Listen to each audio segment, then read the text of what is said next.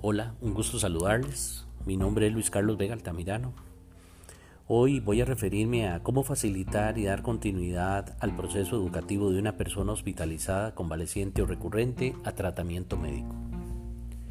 No sin antes mencionar el artículo 21 de la Ley 7600 que establece claramente que el Ministerio de Educación Pública garantizará que los estudiantes que, por causa de hospitalización o convalecencia, se encuentren imposibilitados para asistir temporalmente a un centro educativo, cuente con las opciones necesarias para continuar con su programa de estudios durante ese periodo. Estos estudios tendrán el reconocimiento oficial.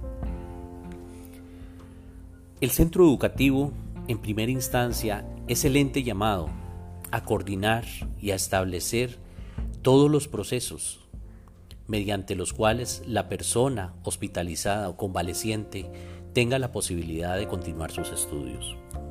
De esta manera, al estudiante se le va a facilitar una serie de aspectos importantes, tales como seguir siendo parte de la comunidad estudiantil a la que pertenece, asimilación de tratamientos médicos de una forma más positiva, posibilidades de éxito en el tratamiento de varias de las enfermedades.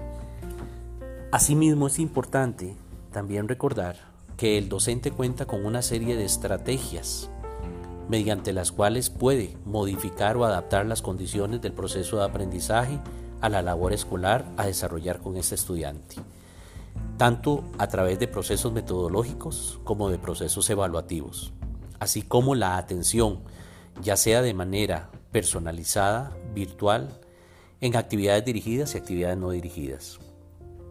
Y no podemos dejar de lado que también es importante y derecho al estudiante que se le apliquen los apoyos educativos necesarios.